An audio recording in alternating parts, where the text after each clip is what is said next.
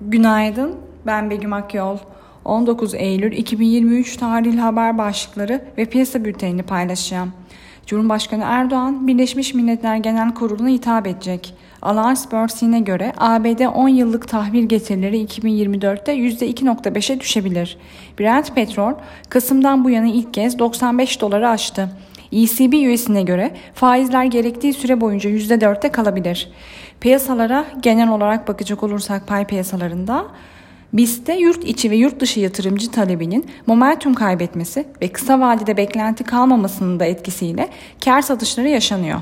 Bununla beraber yüksek enflasyon ve negatif reel faiz ortamının devam etmesi ve yeni ekonomi yönetiminin ortodoks politikalara geçiş ve normalleşme adımlarını sürdürdükçe sert geri çekilmelerin alım fırsatı yaratacağını düşünüyoruz.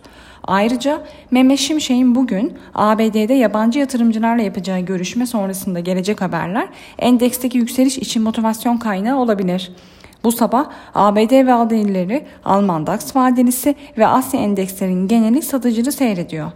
Teknik analiz verilerine bakacak olursak gün içinde 7600 ve altın gerileme tepki yükselişi için alım fırsatı, 7790 ve üzerine düşük hacimli tepki yükseliş ise satış fırsatı olarak takip edilebilir.